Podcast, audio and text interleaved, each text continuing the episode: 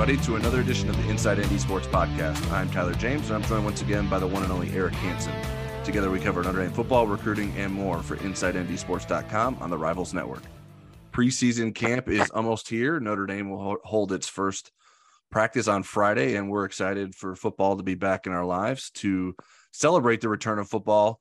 Rivals is offering a special deal to new subscribers. If you sign up now using the promo code Kickoff 2022, you can get a free trial through the end of August. To find a link for the sign up, look for the banner on InsideNDSports.com or head to either of our Twitter pages. I'm at TJamesND and Eric's at EHansenND, where we've pinned tweets about the promotion. Before we get knee deep in actual football coverage, we have plenty of recruiting topics to cover. So we wanted to chat with our old pal Tom Lemming on today's podcast. Tom recently finished publishing his annual Tom Lemming Prep Football Report after traveling the country to talk to the nation's top recruits. Tom, thanks for joining us. My pleasure, Tyler. It's uh, good to good to hear from you again. Of course, uh, Tom. There are a few hot topics to discuss with Notre Dame recruiting right now. I wanted to start by talking about the quarterbacks. Austin Novosad announced last night that he's sticking with his Baylor commitment, and the Irish have moved on to pursuing Kenny Minchey, who's committed to Pittsburgh. What are your thoughts on Minchey as a prospect?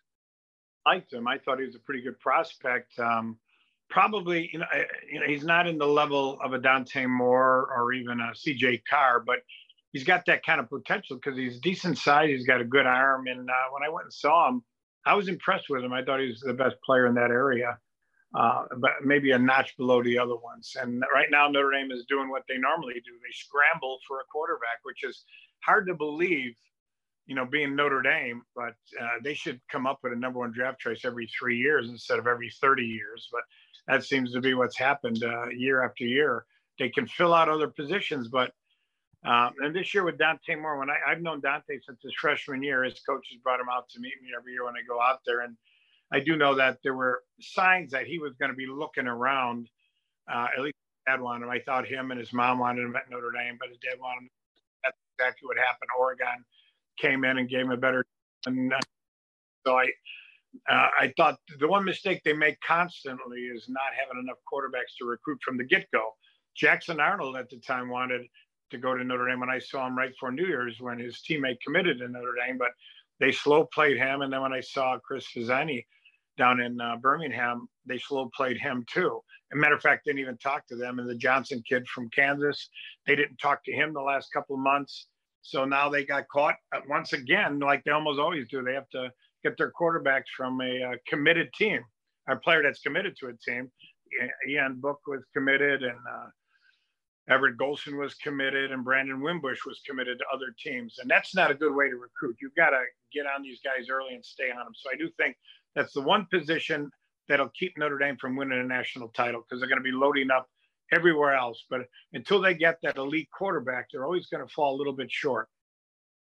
Tom, in terms of how Notre Dame has approached it since Dante Moore fell out of contention, since he committed to Oregon, do you like the fact that they're kind of going one at a time with trying to flip these guys, or do you think they should be a little bit more aggressive and have a few more options at this point?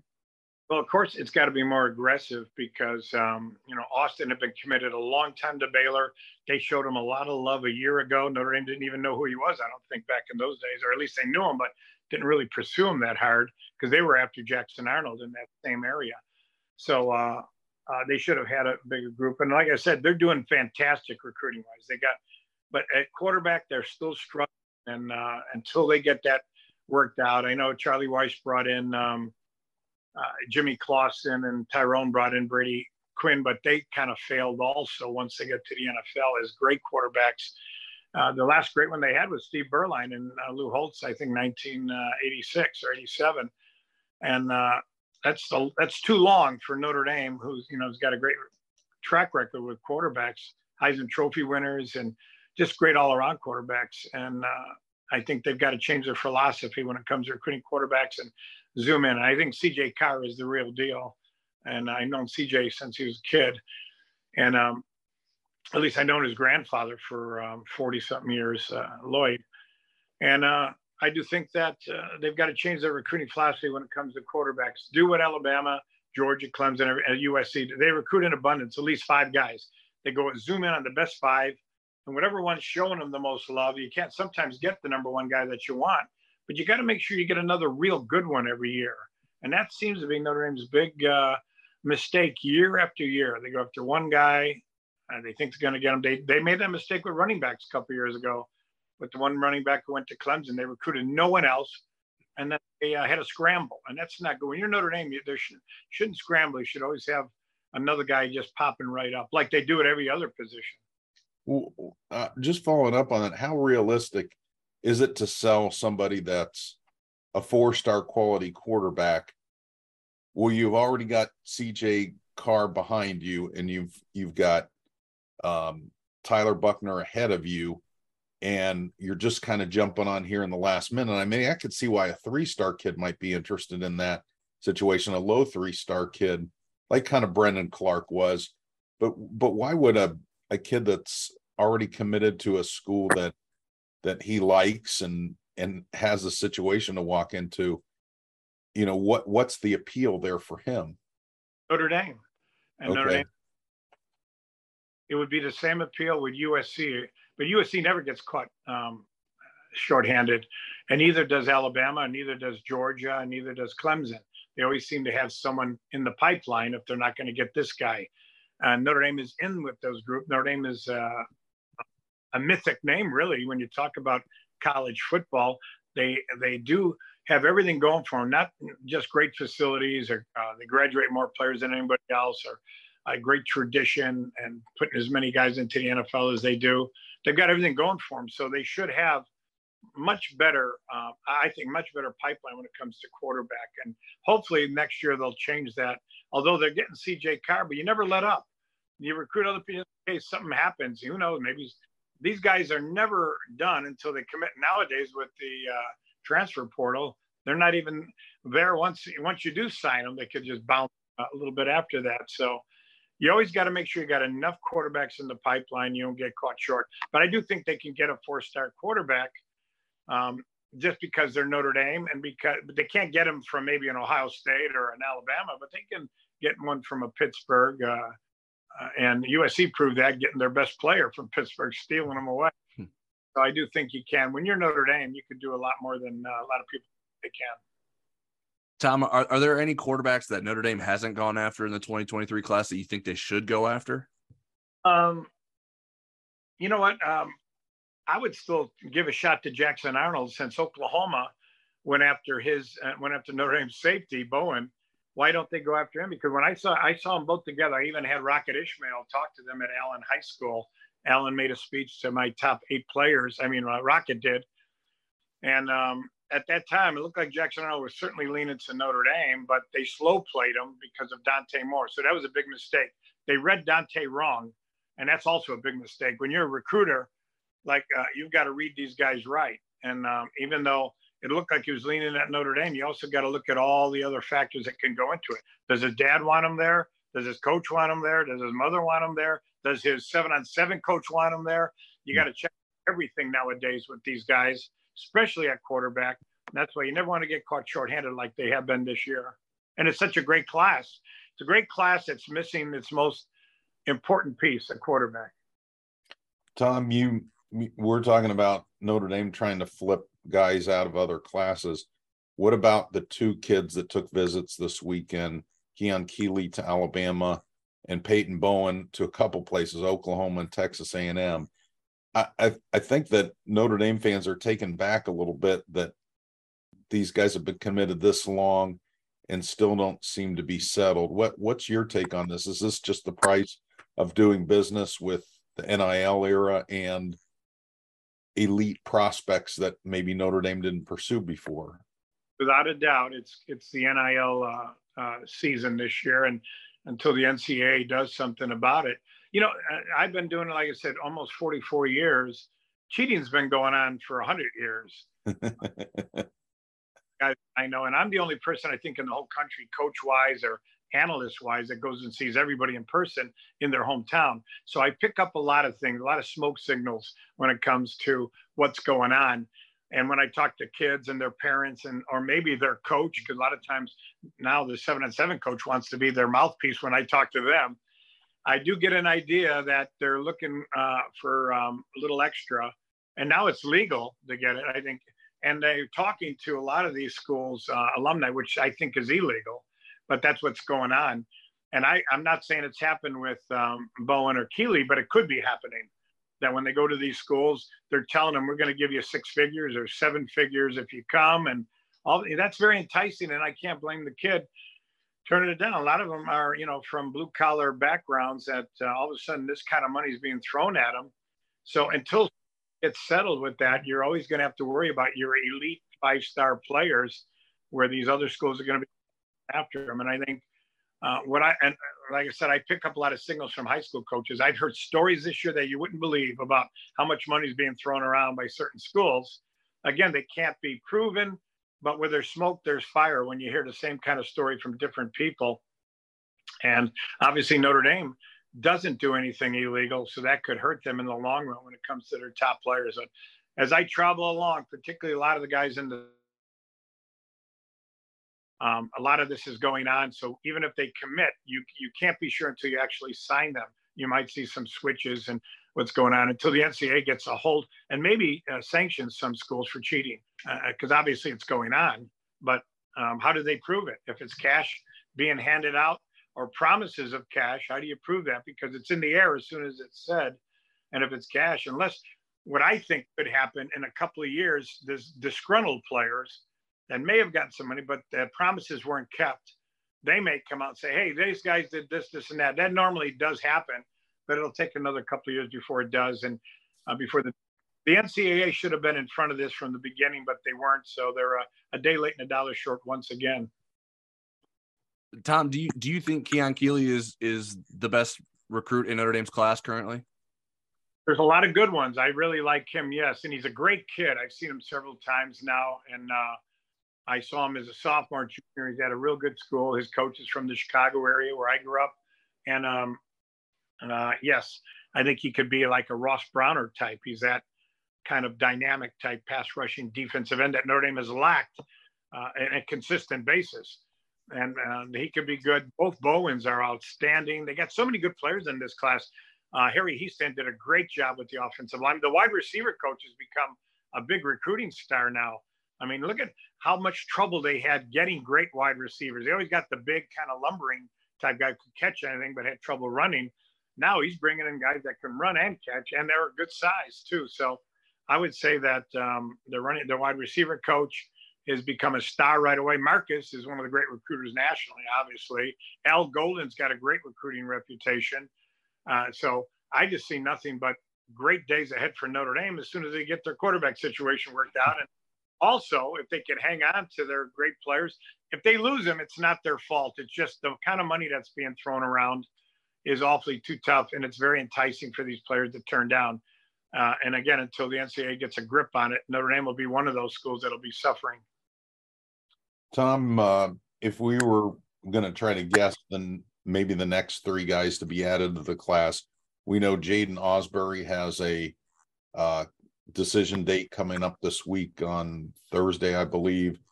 Uh, ben Minich is close to announcing a decision. The safety from Ohio, and then uh, uh, the running back from Kansas. What's his name, Tyler? Dylan Edwards. Dylan Edwards. Uh, I want to call him Donovan Edwards, who's up in Michigan, but Dylan Edwards. Um, what's your assessment if Notre Dame gets those three? What's your assessment of those three players as additions to this yeah, class? I believe they're going to get all three. Jaiden Ausberry went down. You know, his school is on the campus of LSU. So for stealing an outstanding player, he's built more like a strong safety. He doesn't have great linebacker side, but he can hit, he can run. He's better than his brother. And um, when you go to the university lab, their stadium is directly across the street from Tiger Stadium at LSU. You usually don't lose that school, although Dylan Moses transferred to IMG and then he was up for grabs. Whenever you go to IMG, you're always up for grabs. But um, he uh, he's from that school too. So, but most of them will wind up at a sort of a uh, minor league for them. So getting Ausberry is another slap Notre Dame can give Brian Kelly because that's a major catch for them. He's an outstanding athlete. Notre Dame fans are going to love him.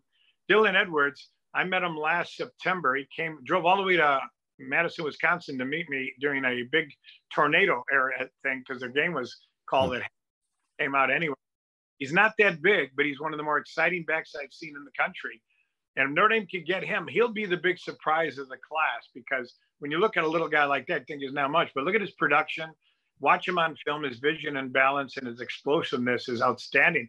I'm not saying he's as good as Barry Sanders, but I went to see Barry in w- Wichita.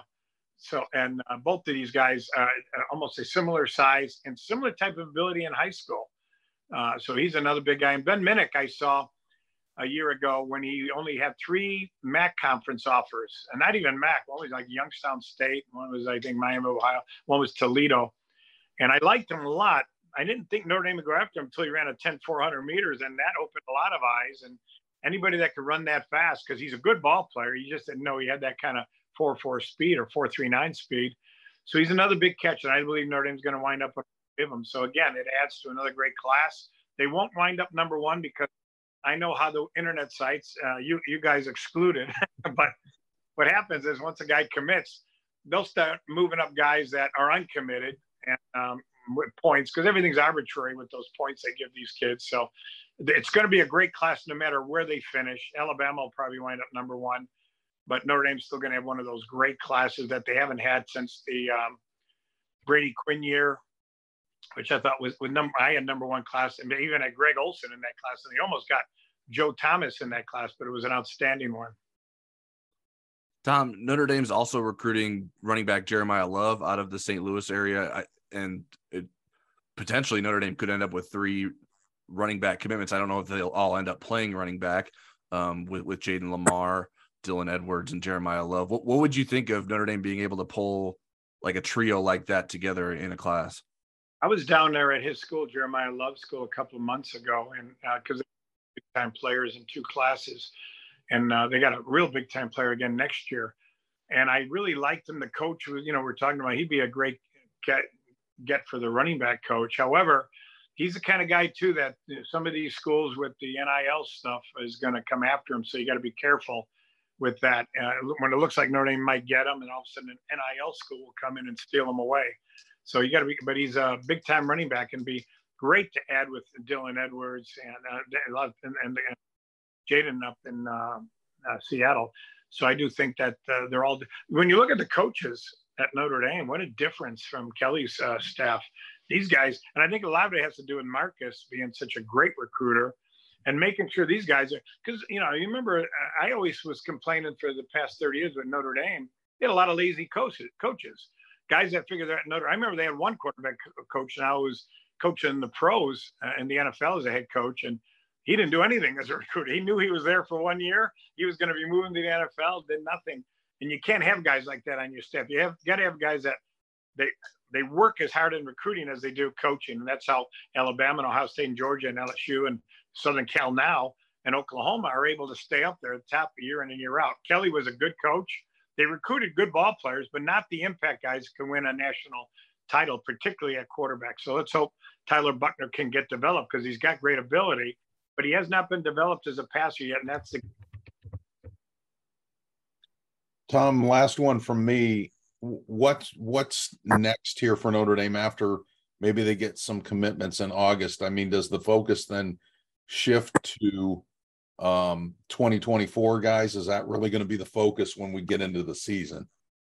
Focus will has always been on 2024 they've already been offering a lot of the guys and talking to but i think the focus will be on maintaining the class and keeping the nil programs away from uh, their top recruits. That has to be the main focus staying with these guys which they'll do uh, although i don't know if there's a whole lot you can do if there's a lot of money being offered to the ball player. Um, if you're able to keep them. And I and like I said, I understand the ball players coming from if they're from a rather poor family and all that money's being thrown at them. Uh, it, they're being used by a lot of the uh, people that aren't supposed to be doing it. You know, it's coaches can talk to them, but a lot of the alumni of other schools now have been what I hear traveling around the country have been working on a lot of the top players. So it'll be interesting to follow all the way up to signing day in mid-December if uh, Notre Dame could keep Keeley, if they could keep Bowen away from some of the uh, some those other programs. So we'll have to wait and see. And I thought it is ironic where the Oklahoma head coach was talking about how he's real upset about schools coming after players while Peyton Bowen was on campus visiting. All of this is is laughable and it's funny to watch. And it's been, uh, however, like I said, I've been doing it since the late 70s and uh, there was no NIL stuff. There was just a lot of cheating going on. I was part of uh, when I traveled down. Tim Brown, if people don't remember, was committed to SMU. When I went down to Dallas to see him, he was an SMU commit. Jay Robertson, coach at Notre Dame, finally turned him around, but only because the NCAA announced more sanctions that were going to be happening. They're investigating SMU, and that's how Notre Dame won, won their last, uh, were able to get their last Heisman Trophy winner. So it's been going on for years. It's just a different way to give these kids money.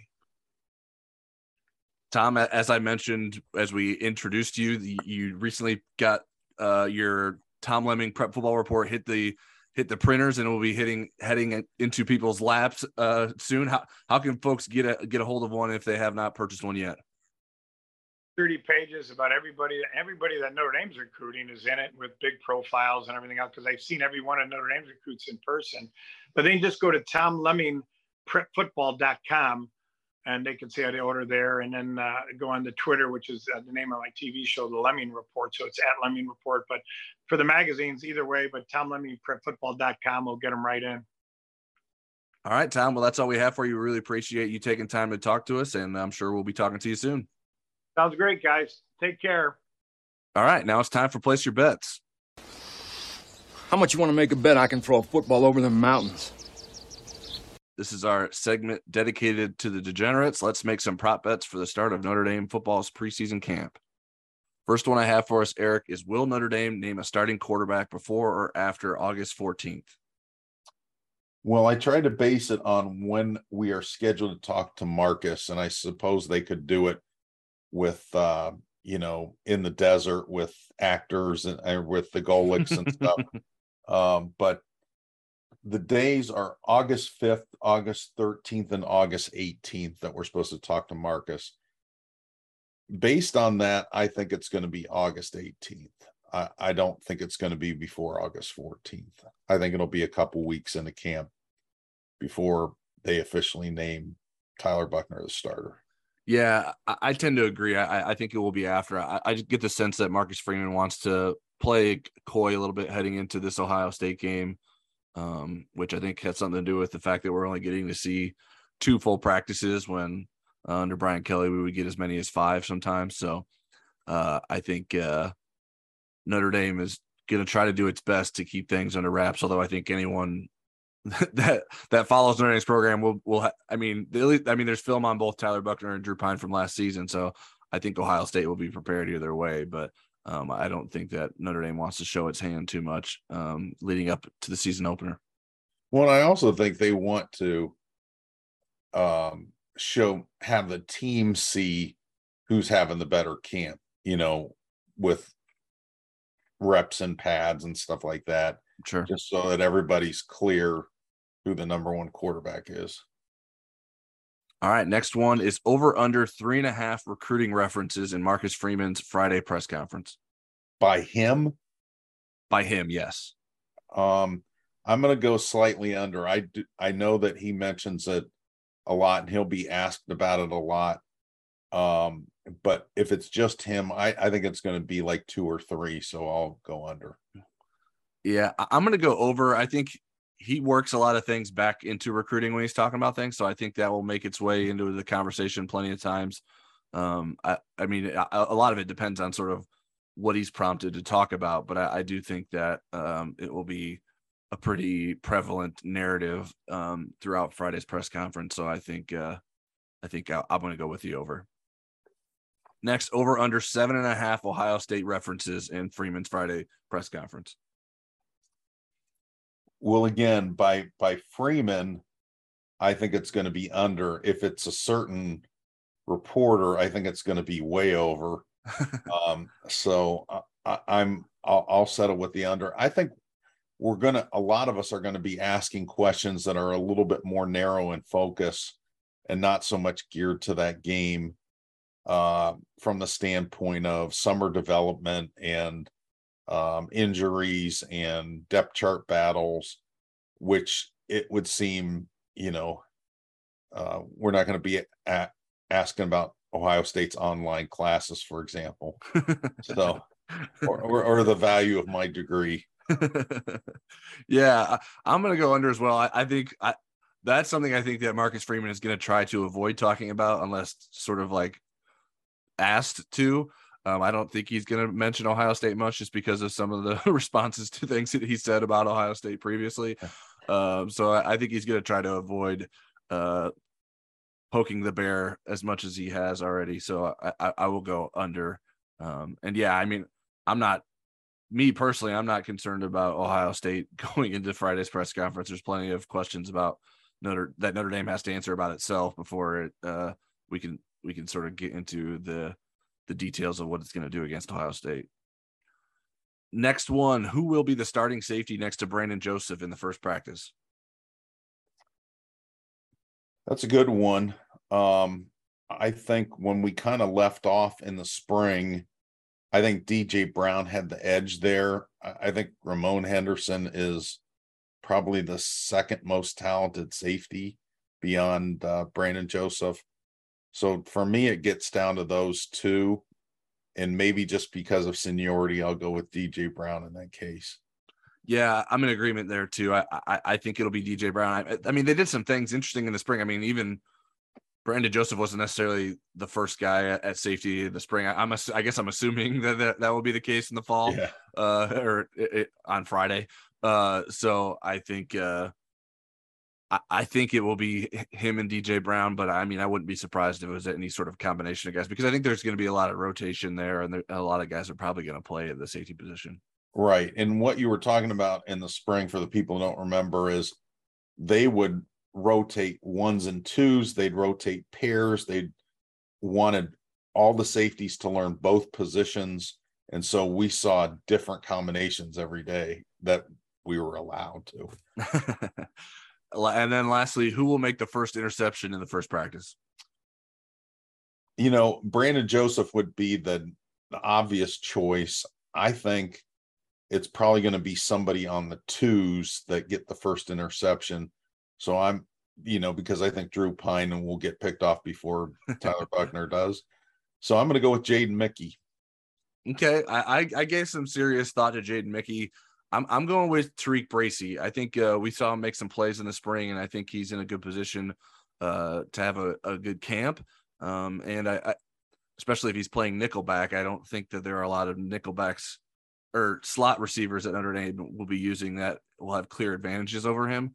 Um, now maybe if they line up Lorenzo Styles in the slot, there's uh, I think Notre Dame would like that matchup offensively, but uh, I'm gonna I'm gonna go with TaRiq Bracy. He seems to have developed a bit of a knack for the football late in his career. So that's sort of my sleeper pick there.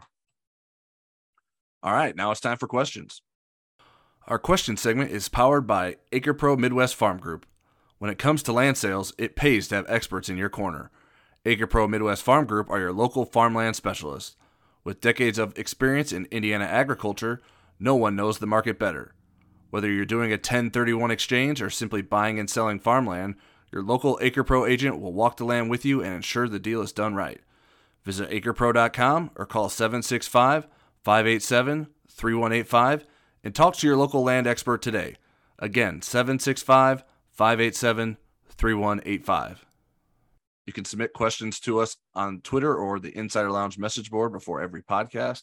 I'm at TJamesND and Eric's at EHansenND. First question we have is from at Charles W. Wolf.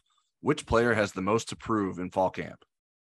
Well, I think I'm looking at it through two different lenses. The first would be in terms of the team's bottom line for the season. I think Tyler Buchner has the most to prove because he wasn't in position to show that last year.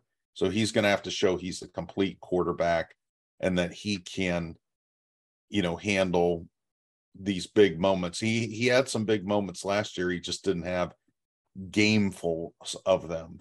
Um, and then as far as probably traditionally what he's asking about um, in terms of a depth chart battle kind of thing, I think Deion Colzie has the most to prove. Um, you know, I've heard lots of big rumblings from lots of different people on both sides of the ball about Tobias Merriweather. Um, Jayden Thomas had a better spring than Deion Colzie. At some point, Joe Wilkins is going to be back. Deion Colzie has the body, he has the um, skill set to be a starter, and and he's going to have to prove that in August. Yeah, I, think we're. I may have cheated off your answers I, I have the same thing. The way the way I sort of framed it was Tyler Buchner. I, I, don't know that he has the most to prove to the coaching staff, although I'm sure they they do want to see him continue to improve. I almost feel like, to me, or, uh, or the, the collective media or Notre Dame fans, I think Tyler Buchner may be the person that may have the most to prove because he just hasn't been able to to do that or show that enough yet. And obviously, being being the potential starting quarterback, there's there's a lot of weight there. Um, and then like I sort of talked about, I I imagine Deion Colzie being the guy that has the most to prove to the coaching staff. Like there's opportunity there, um, but he hasn't necessarily taken advantage of that yet. Um, and so there will be that opportunity again this preseason, and we will see where he sort of lands in the pecking order of of Notre Dame's wide receiver group because the list of receivers isn't very long. Um, but he he didn't he certainly didn't end spring um, at the top of that list because there there are there are a number of guys that were outperforming him, and uh, I think uh, it'll be fascinating to see where he's at this this fall because I think the potential is there. It's just a matter of if he's developing to be able to maximize that sooner rather than later. Next set of questions is from Marie Biafore at Biafore underscore Marie. I know publicly it's being said there is a quarterback battle. Do you feel privately Notre Dame has pretty much decided on Tyler Buchner due to his high ceiling? How will the reps be split during fall camp? And when do you think they will announce privately and then publicly who the starter is? Okay, I hope I don't forget any parts of those questions. I think um I think they know Tyler Buchner is going to be the quarterback. Uh, but they would like to have again when I mentioned in the place your bets segment uh, that uh, they need to have the whole team see it. They need to have them see it for a little over a week, and then I think that they can make an announcement. I do think they'll make the announcement privately first. They don't want the quarterbacks to hear about it in a press conference and, right. and see us tweeting it out. So, uh, how will the reps be distributed? I think early on, um, pretty evenly and I think beyond that, not not skewed too far beyond evenly because I think Drew Pyne has to be in a position to help this team win games in case there's an injury. Um, and you know, Tyler Buchner got hurt a couple times last year. I, I think the best case scenario is having two players that can help you win games, but only using one of them when you need to. Yeah, I, I think the preference is certainly for Tyler Buchner to be the starter. I mean, it, there's there is a scenario that he falls on his face in the first couple of weeks of camp, and Drew Pyne balls out uh, to start camp, and I I think Notre Dame wouldn't be against naming Drew Pyne the, the starter and, and, him winning the job, um, and, and, that's part of the reason why that the reps will be sp- split, I believe, pretty evenly early in camp. Um, the day I, I I've sort of I, like we mentioned earlier, I'm I'm kind of in agreement with you in terms of when the the quarterback will be named starter. My my guess that it would probably be decided by August 20th or so. Uh, the 19th is that second full practice viewing that we'll get, um, and they might try to conceal it then, but I think they will at least know it. I think it'll be harder to conceal it from us at at that point of of the preseason practice and getting so close to um, game preparation that they want to sort of have that sort of ironed out and and ready to go. So we'll see. I mean, it's anyone's guess. I, I, I was, I mean, it's Marcus Freeman as the head coach this year, opposed to Brian Kelly. Um, I I thought they they sort of named Jack Coan the starter quicker than I than I would have um, anticipated last last season. Um, and I mean, I I don't know if that was Brian Kelly's preference or Tommy Rees's preference necessarily. So we'll see what how that goes this year and uh, if it's if it's Tommy Rees's uh, opinion uh, in terms of when they want to announce that or or what sort of role Marcus Freeman will have in sort of deciding how they want to share that information both internally and externally. Next question is from Cheryl Russo at Cheryl R. Bunch of numbers. Do you feel confident about this year's receiving crew? Ability, yes. Health history, no. yeah, I think that's pretty fair. I, I, I don't know that I would. I can't say that I'm confident. I'm intrigued by them. I, I, I believe there's potential b- between uh, Lorenzo Styles and, and, Avery Davis and Braden Lenzy, and then a, a boundary receiving re- receiver emerging, whether it's Jayden Thomas, Deion Colzie, or Tobias Merriweather, or um, multiples of those guys. I, I, think that could be a solid group, but I, it's it's too hard to say that going into this season that you're confident that that's going to happen and that they're going to be a reliable group, a playmaking group. Um, there's just too many question marks there um, with too many guys that have a history have that don't have a history of being able to do it at this level um, to to feel terribly confident. I, I, mean, I think I think it can happen. Um, I just I would I wouldn't be staking my reputation on it or, or putting any sort of significant amount of money on it either. Uh, well, that's the place your bets. um, I, I, think one thing that helps all the receivers though is having Michael Mayer on the team because sure. defensive coordinators need to make decisions about how they're going to try to take him away or mitigate him and that's going to open some things up for these wide receivers. Yeah, I definitely agree with that. Next question is from SJB75 on the Insider Lounge. Will the two of you be in Columbus September 3rd? And as we sit here today, 32 days out, which side of the football for Notre Dame are you most intrigued to watch that night, defense or offense? Yes, we will be in Columbus, as will Kyle Kelly. Um, and in terms of which side of the ball, in that particular game I'm more intrigued with, and probably all through the month of the September, it's the offense. Yeah. Um, the defense certainly has an incredible challenge with CJ Stroud and all those receivers, but uh, um, offense is where you know the the side of the ball. I, am confident the defense is going to be really good this year. Um, I'm not as confident in how the offense is going to come together. Although they have some good pieces, I just want to see how quickly that it comes together. Yeah, to, to me, it's not really even that close. It's offense without a doubt with Tyler Buchner, the running game. How good is the offensive line? Are the wide receivers able to make plays? And uh, you, you could you could you could list things on and on. I mean, and then and then also sort of I think it's also reflective of what that means for the rest of the season. I, I Notre Dame could struggle defensively against Ohio State's offense, and I wouldn't say, well, this this defense isn't very good. I would just say, well, Ohio State's offense is really good. Um, that I, I would be confident in saying, even before the the, the season opener, uh, let alone if they tear up Notre Dame's defense. So I, I just think that's why so many eyes will be on the offense because it's it's not only of okay, what where is this offense at? I think it will be play a big role in like okay, what does this season look like for Notre Dame?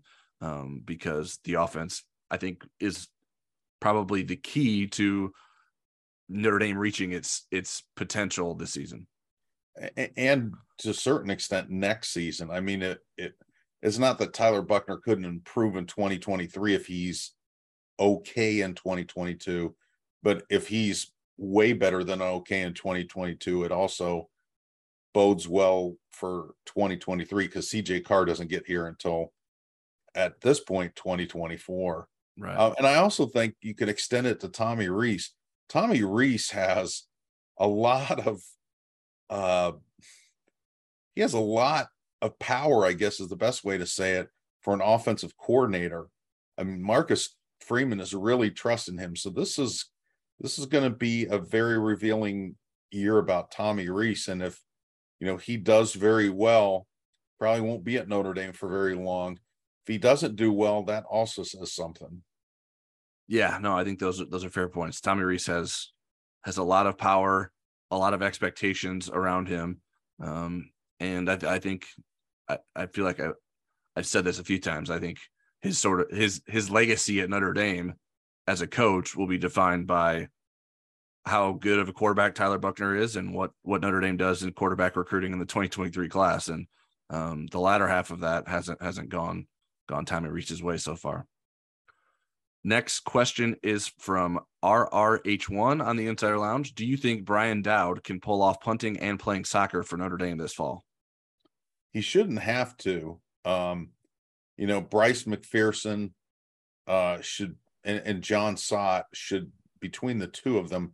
Bryce is a freshman coming in, came in in June, and John is a transfer, walk on transfer that came in also in June. I think between the two of them, they should be able to come up with somebody that can be a reliable punter. So I think Dowd could um, uh, concentrate on his soccer career. Yeah, I, I, haven't done any reporting on this. I, I was sort of under the assumption that he was just helping out in the spring because they they didn't have Bryce McFerson or Jon Sot yet, uh, and uh, he. I, my understanding, he was the primary goalkeeper for the soccer team last season, so I'd imagine that would be the same going into this season. I don't know what his scholarship situation is, but if he was if he's on a uh, soccer scholarship, then he has to become a football scholarship player if he's playing football. Um, and Notre Dame isn't necessarily looking to add scholarship players to its roster right now, so I, I don't really know how all that would work out. So my guess is not. I mean, I, I would I I certainly could be proven wrong there, and and we'll we'll have have an answer that sooner rather than later. Hasn't been something that has been at the top of mind for me. Um, but I, I think uh, Notre Dame is is looking for Bryce McFerson and Jon Sot to sort of be the punters of consequence for Notre Dame this season. Next question is from Ryan Urquhart um, at Urquhart CRNA. I'm probably butchering that name, so Ryan, please let me know after you hear this how to properly say your name for future reference. At what point does Notre Dame get serious about NIL money for the premier recruits if in the next few weeks or months that we find out that Keon Keeley and Peyton Bowen have decommitted for huge NIL deals elsewhere? We already lost Dante Moore primary, primarily for NIL, right? Okay, so I'll answer the last part of that. Yes, I think NIL was a factor in Dante Moore not ending up at Notre Dame. Um, and, and also him dragging out his um, recruitment uh, when it looked like he was letting Notre Dame know that he was he was coming to Notre Dame. Uh, Notre Dame is serious about NIL. They're just not serious about breaking the rule of NIL and offering guarantees. So what Notre Dame has to convince the recruits of is hey look you come to Notre Dame and you're going to get NIL money. We just can't offer it to you, give you a guarantee that this is the amount that you're going to get because it's supposed to be based on your name, image, and likeness. You're supposed to do something for it, not just breathe. And um, you know, the the thing about it is that these kids that are getting offered NIL money at other schools, they are the ones that are going to have to bear most of the consequences. The NCAA isn't going to put schools on probation. They're going to if they do get any teeth, they're going to penalize the kids. And it, and it's interesting to me because I think it's not always the kid that's driving the NIL money thing. It's sometimes the families. So I think that's um, going to be an interesting dynamic to watch. But it makes me feel icky and dirty. Um, and, and as Tom said, cheating's been going on since for a hundred years, which is longer than he's been alive. Um, so um, but Notre Dame keeps adding resources to make NIL a reality. And maybe it takes a year for kids to see that play out. And maybe the 2024 cycle is different where they say, hey, look, I don't need a guarantee. I can go to Notre Dame and I'm going to get NIL money, especially if I'm as good as I think I am. Yeah. I mean, I, I think Notre Dame's method is more like requires more of a proof of concept than some of these deals that are being brokered by um what are they what are they calling the the collectives, collectives uh, the collectives that are operating essentially on behalf of, of football programs um and and s- setting up deals with recruits Notre Dame doesn't have that operating right now. There aren't collectives that are recruiting on behalf of Notre Dame. And uh, if it's if it's legal for i mean a lot of it is probably not legal although there's very little seemingly no, very little consequence to it.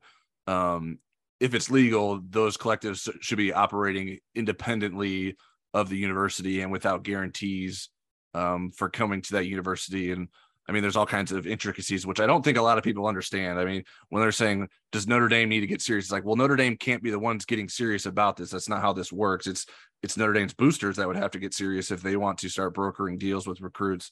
Um, now Notre Dame could be nudging people and saying, "Hey, you guys should start considering doing this," or they could be telling people, "We don't want you to do that." Um, so I don't I don't know what would happen if if someone decided that they wanted to do that and and dip into that water and become the John Ruiz of of Notre Dame's uh, collective. Um, John Ruiz being the the person behind a lot of Miami's NIL stuff. Um, so I mean, there's there's a lot of different ways it can go. I think Notre Dame has established proof of concept and sort of like in terms of what Kyle Hamilton was able to do with NIL deals.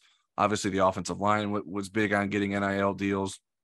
There have been a number of players that have done different things, whether it's selling merchandise or um, promoting things on social media. There's a number of different uh, um, avenues, which aren't necessarily as lucrative as some of these reported deals, which to me to me a lot of these reported deals i i would i would bet a decent amount of money that the the numbers that are being reported and and speculated about that amount of money will never make it into the the, the recruits hands. It just it's just not gonna every everything is overinflated so everyone sounds better.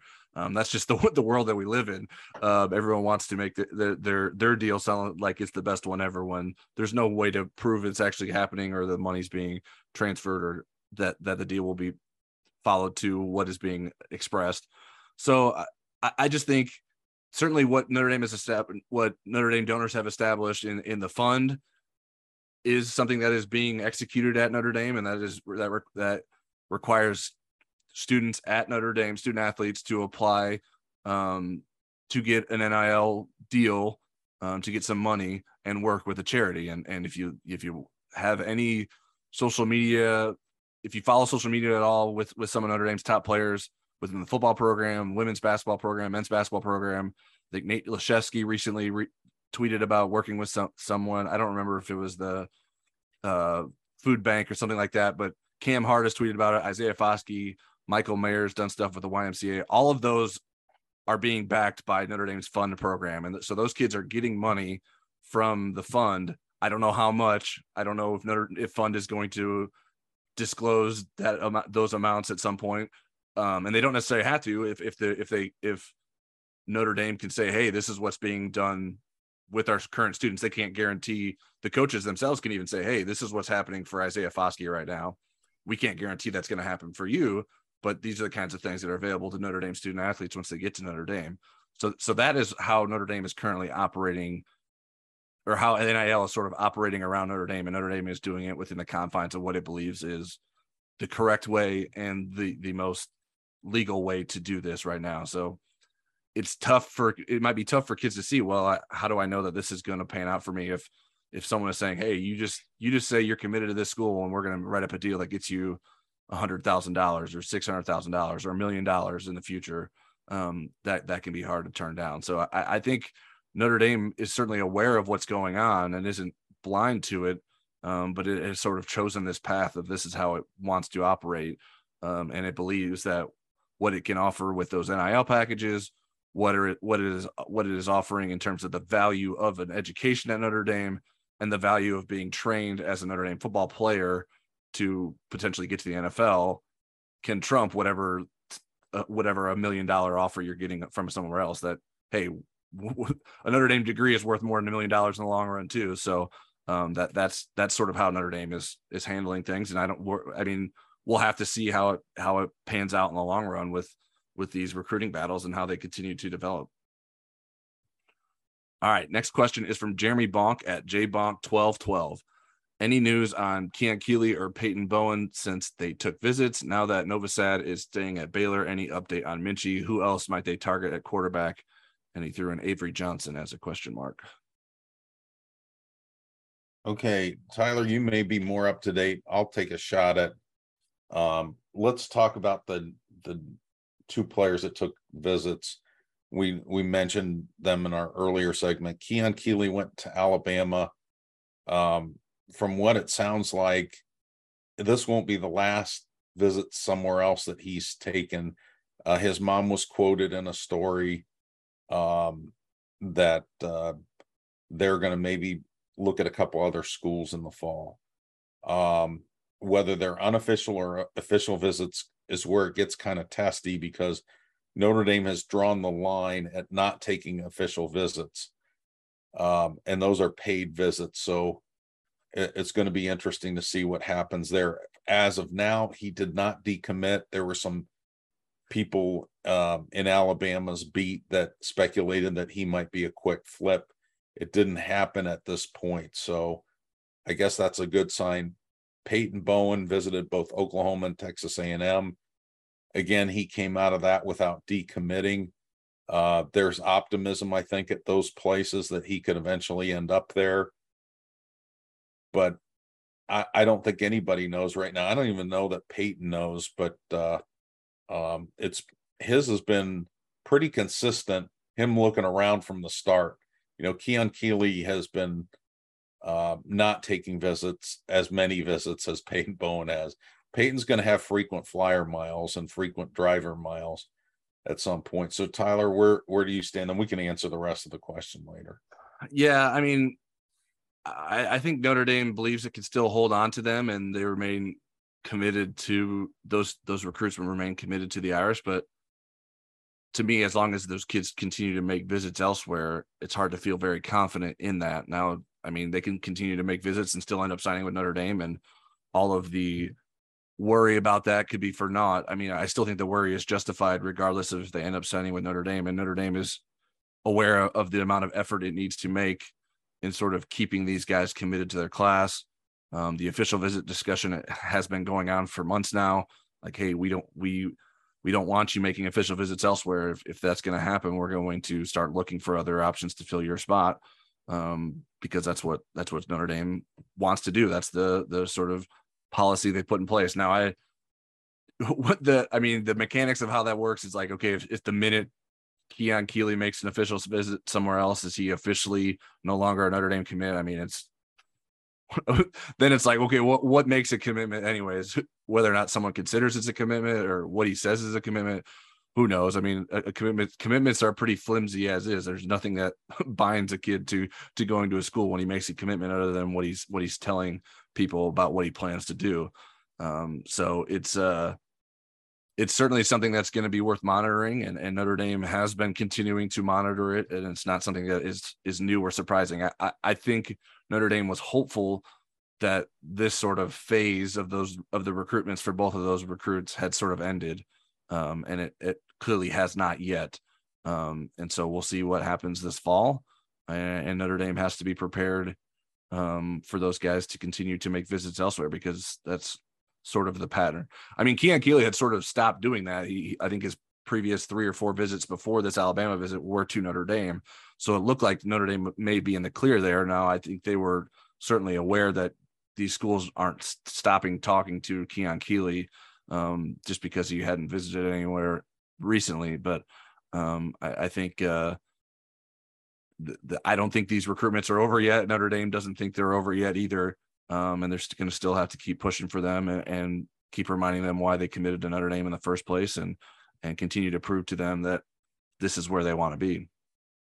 As for the quarterback situation, Notre Dame's working to get Kenny Minchey on campus for a game this season.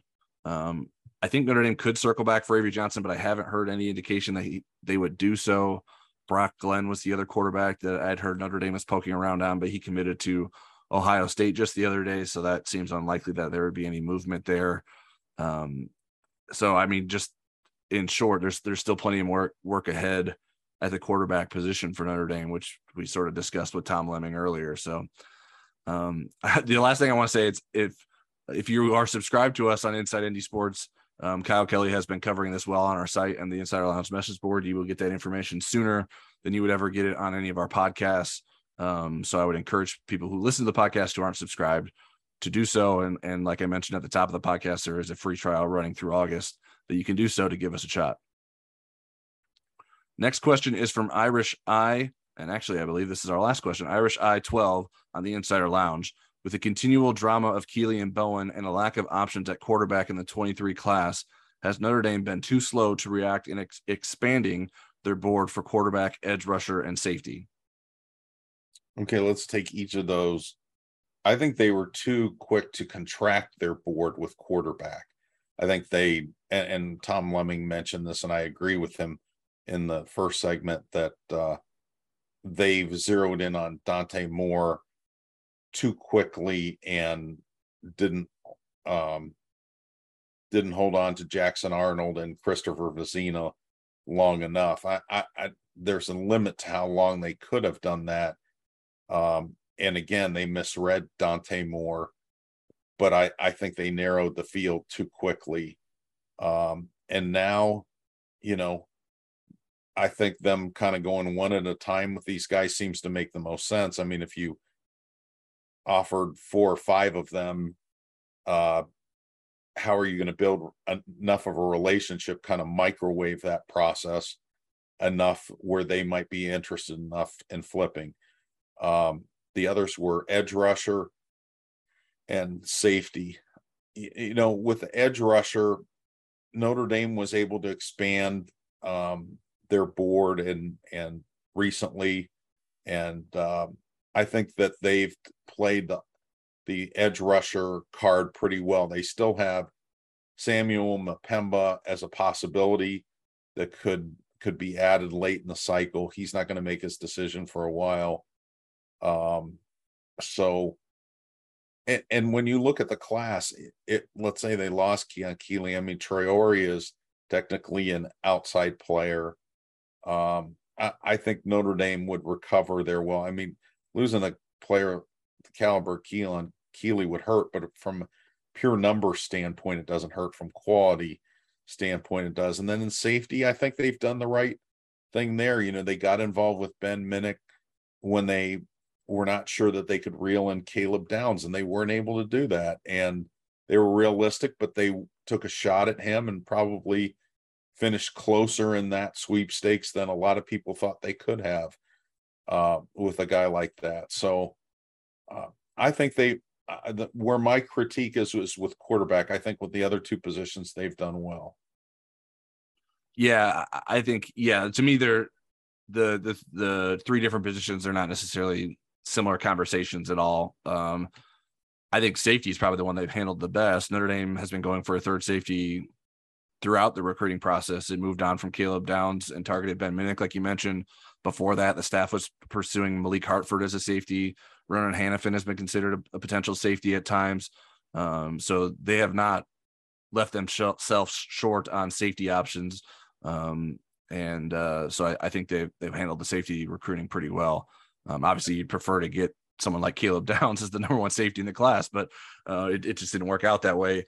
Um, I think it's also a position they could jump into the portal and add a, a body if they needed to for depth for next year.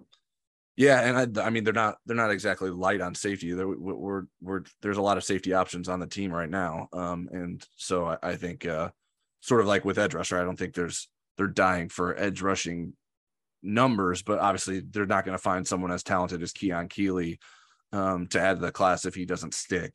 Um, obviously, Samuel Mpemba is someone that is in that sort of conversation, um, and and they're continuing to pursue him. I, I, don't think that Notre Dame was necessarily turning away any meaningful edge rushers that wanted to come to Notre Dame um, prior to the current situation. Notre Dame had made the decision to prioritize a defensive tackle for for a fifth spot previously, that being Jason Moore on the defensive line.